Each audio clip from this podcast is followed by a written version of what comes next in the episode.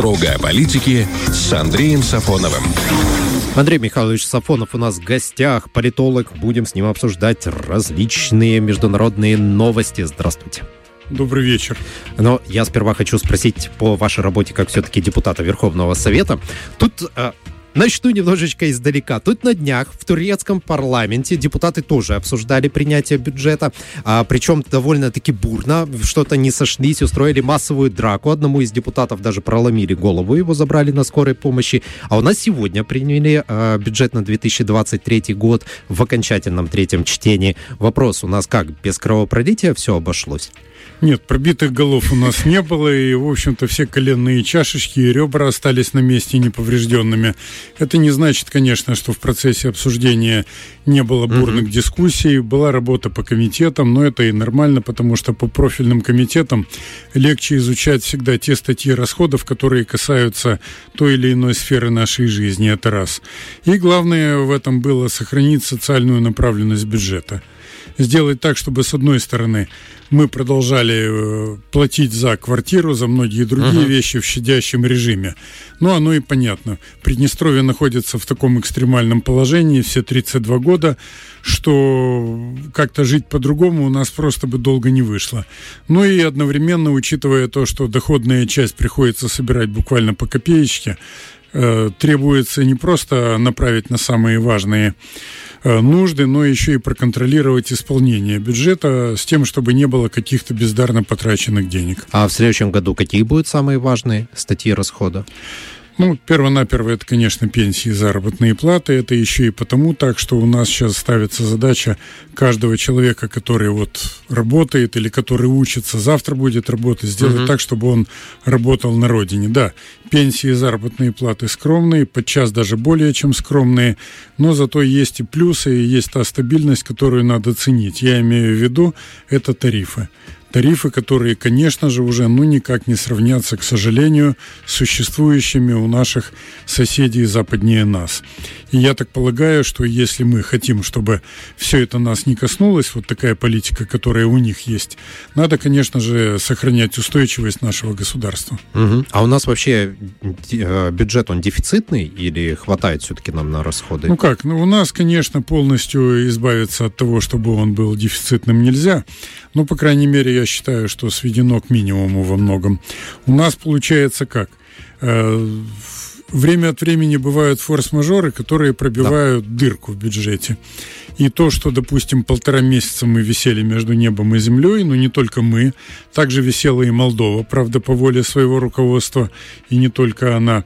Ну, сейчас вот вроде бы уже подписали на несколько месяцев будет действовать, судя по всему, контракт. Не будем загадывать, не будем чтобы не сглазить. Но, тем не менее, мне кажется, что нам удалось миновать довольно опасный риф.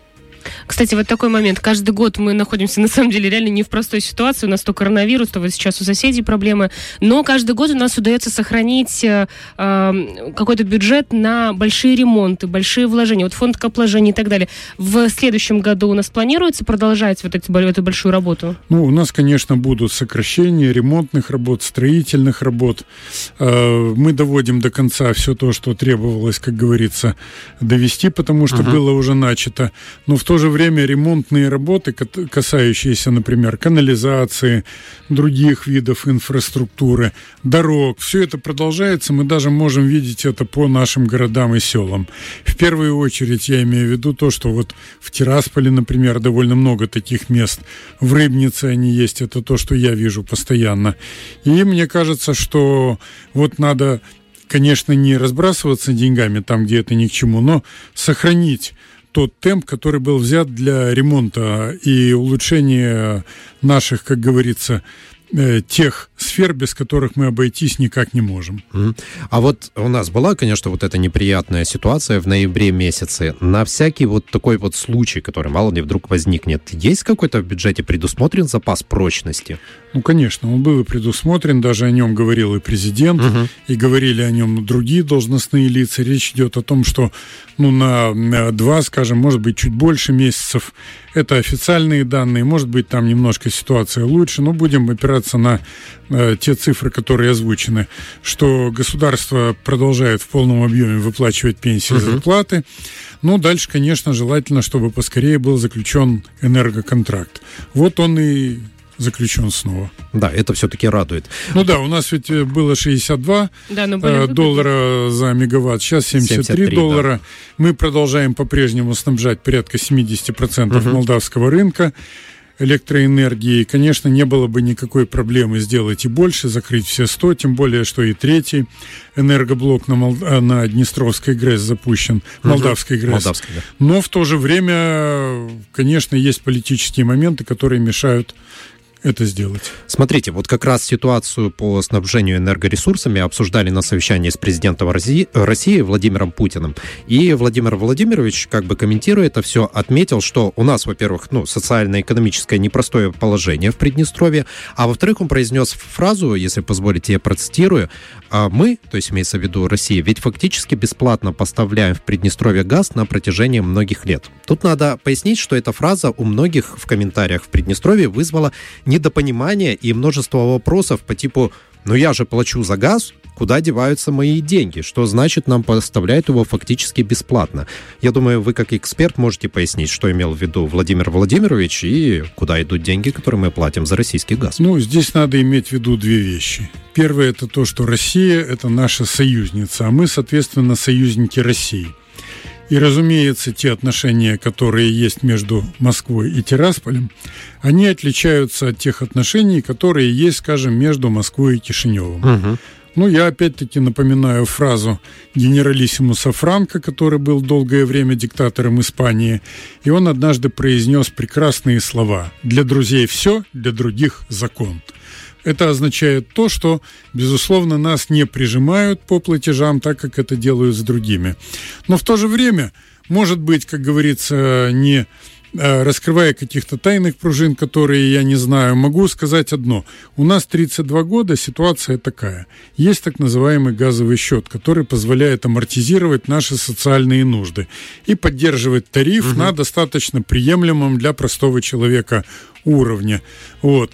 На этот тариф собираются деньги из разных источников, ну и в том числе, так сказать. Я полагаю, что если бы не этот газовый счет, который, можно сказать, создан, ну, при косвенной поддержке нашего российского брата и союзника, у нас, да, возможно, были бы такие тарифы, как, скажем, в Республике Молдова.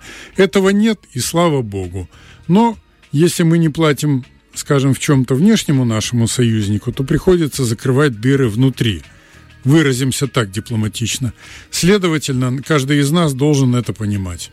О том, что все отношения между нами и Россией направлены на то, чтобы в Приднестровье была стабильность, чтобы тарифы были низкие, а это бы облегчало задачу расквартированным на нашей территории российским войскам. Многие военнослужащие коих – это выходцы из самого Приднестровья. Поэтому помощь Приднестровью в том числе по газу, это и помощь России своим воинам, своим согражданам. Мгм. Ну, Владимир Владимирович тоже это отметил, говорит, что в первую очередь мы помогаем гражданам, которых достаточно много, ну, гражданам России на территории Приднестровья. Да, ну и не во вторую очередь, я думаю, гражданам всех других стран, Конечно. которые обладают гражданством ПМР, и они голосовали в том числе за Союз России Да, на 17 референдуме. сентября 2006 года. Да. Так что здесь нет никаких неясностей, и каждый из нас должен это понимать.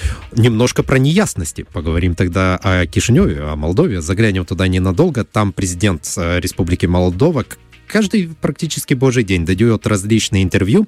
И в одном из последних э, за рубежом она рассказала, ну, она поблагодарила Румынию за помощь, заявив, что без Румынии они бы не выбрались из кризиса, имеется в виду Молдова. Румыния действительно так сильно помогла Молдове вот в эти вот кризисные месяцы сейчас.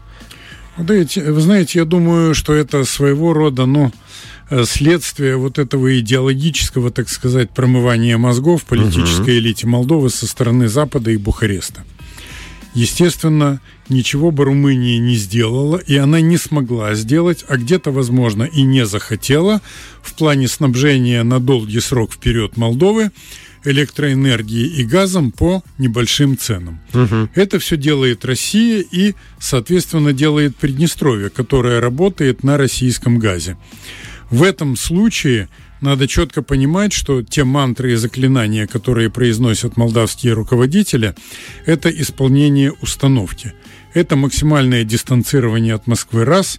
И это озвучивание для собственного населения и для внешнего мира Мгм. того посыла, что мы уходим от Москвы в сторону Запада. Другого объяснения нет и не может быть. Дело, я просто поясню, почему я это спрашиваю. Дело в том, что вот этот посыл, который они говорят, в частности, а, что там Бухарест активно продвигает на международном рынке, э, на международной арене интересы Кишинева, что у нас такая близость, что у нас, по сути, два министерства иностранных дел, одно в Кишиневе, другое в Бухаресте. И вот эти все заявления, они выглядят так, как будто бы Молдова продвигает свое слияние с Румынией. Я ошибаюсь или нет? Э, Слияние в политическом территориальном смысле пока, может быть, и нет смысла о нем говорить, но Мгм. в политическом плане такая интеграция идет, конечно же, семимильными шагами. В том числе и в том плане, что Румыния неоднократно заявляла, что она будет адвокатом Молдовы в деле вступления в Евросоюз. А сейчас все больше голосов звучат, что перспектив у Молдовы самостоятельно вступить Так. в ЕС нет. И таким образом она может сделать это только через объединение с Румынией. Но тут подоспел Неждан, который, как говорится, оказался неожиданным в виде такого жареного петуха, который нанес удар клювом э, в самое сердце, наверное, сказать неправильно, в другое место, но он нанес. Я имею в виду то, что было сказано о том, что в результате голосования в Евросоюзе Румынии отказали в вступлении в шенгенскую зону. Да. А это, конечно, удар, который во многом сводит на нет вообще всю целесообразность и смысл присоединения к Евросоюзу. Если ты не входишь в Шенген, то кому это надо тогда в таком случае? Ну и, безусловно, надо иметь в виду вот еще что. Румыния на сегодняшний день, она, конечно, заинтересована в том, чтобы подмять под себя территорию всей бывшей советской Молдавии. Это, собственно, Молдова, это гагаузская автономия и это мы, то есть Приднестровье. Таким образом, они решают задачу, выводя, выводя влияние Румынии на полпути к Одессе. Но я думаю, что они никогда не забывали об апогее могущества Румынии, чье, как говорится, территориальное господство простиралось на многие десятки и сотни километров вперед, включая Одесскую область и Южную Бессарабию. Все эти наши знаменитые Коблево, Затока, Вилково, там, где каждый из нас плескался до одури, начиная с детства. И, конечно, подмять под себя это им тоже хотелось бы. А Молдова может, вот если так все сохранится, отказаться, например, от э, евроинтеграции? Вот учитывая все, что происходит, да? То есть затащить под э, шубок, как бы... Одно дело, когда ты пытаешься как самостоятельная страна войти в э, состав Евросоюза, но с другой стороны, раз есть э, четкие предпосылки, что этого не произойдет, что Кишинев не сможет самостоятельно стать частью, а с Румынией уже получается не очень интересно. Нет, я думаю, при этой власти, конечно, они от такой идеи не откажутся.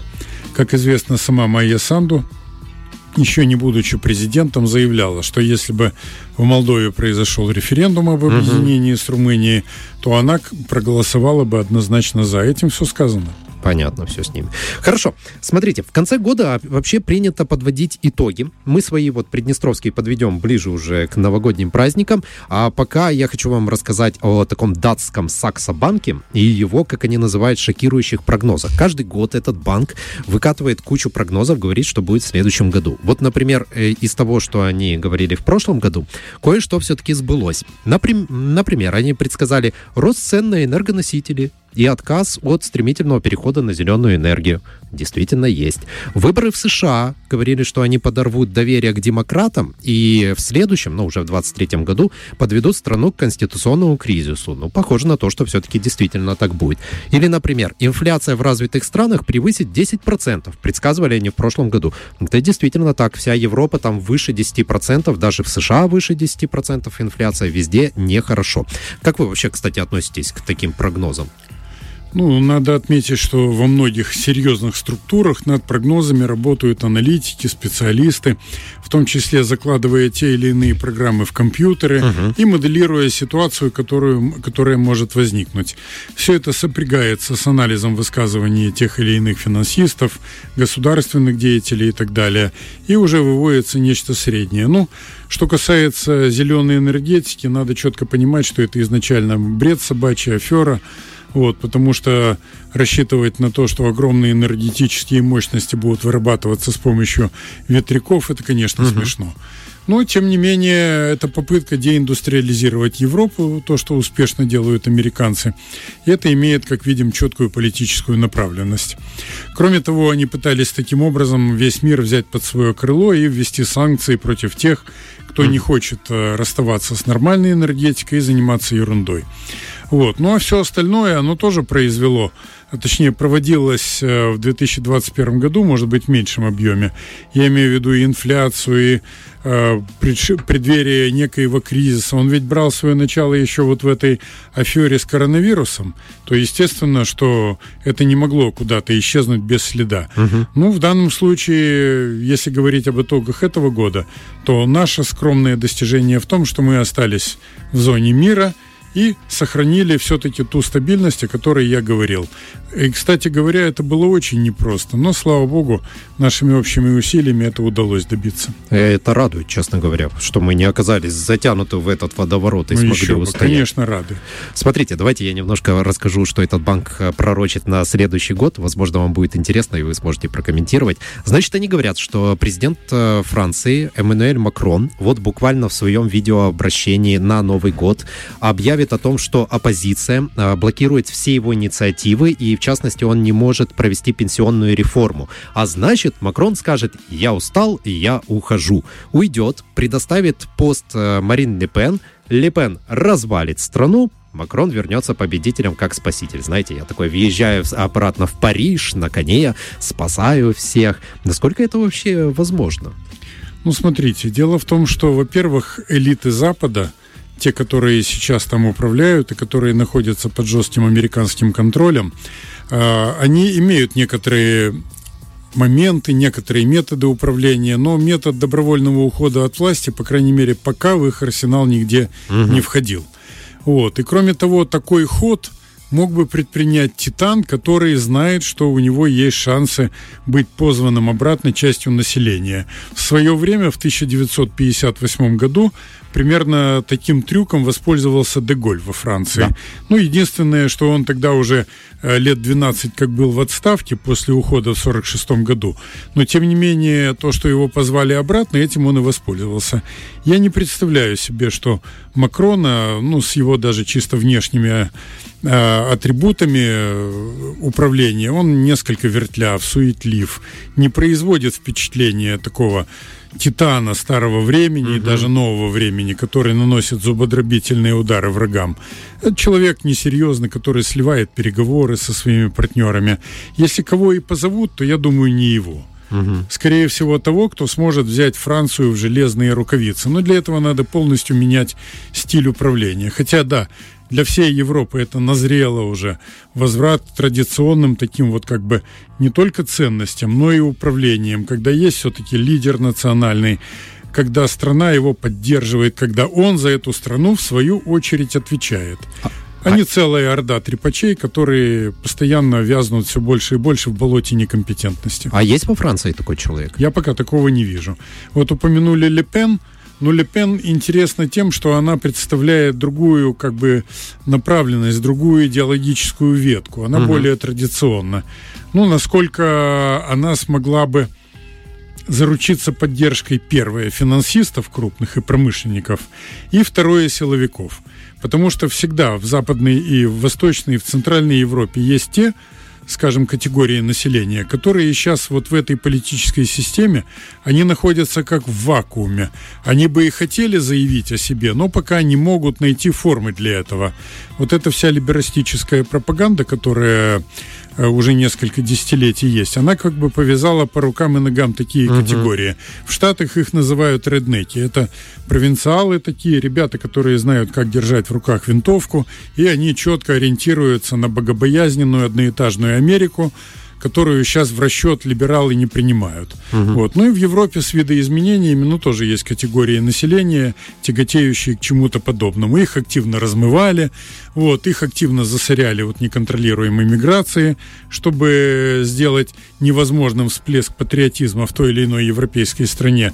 Но они все-таки, по крайней мере, в остатке имеются.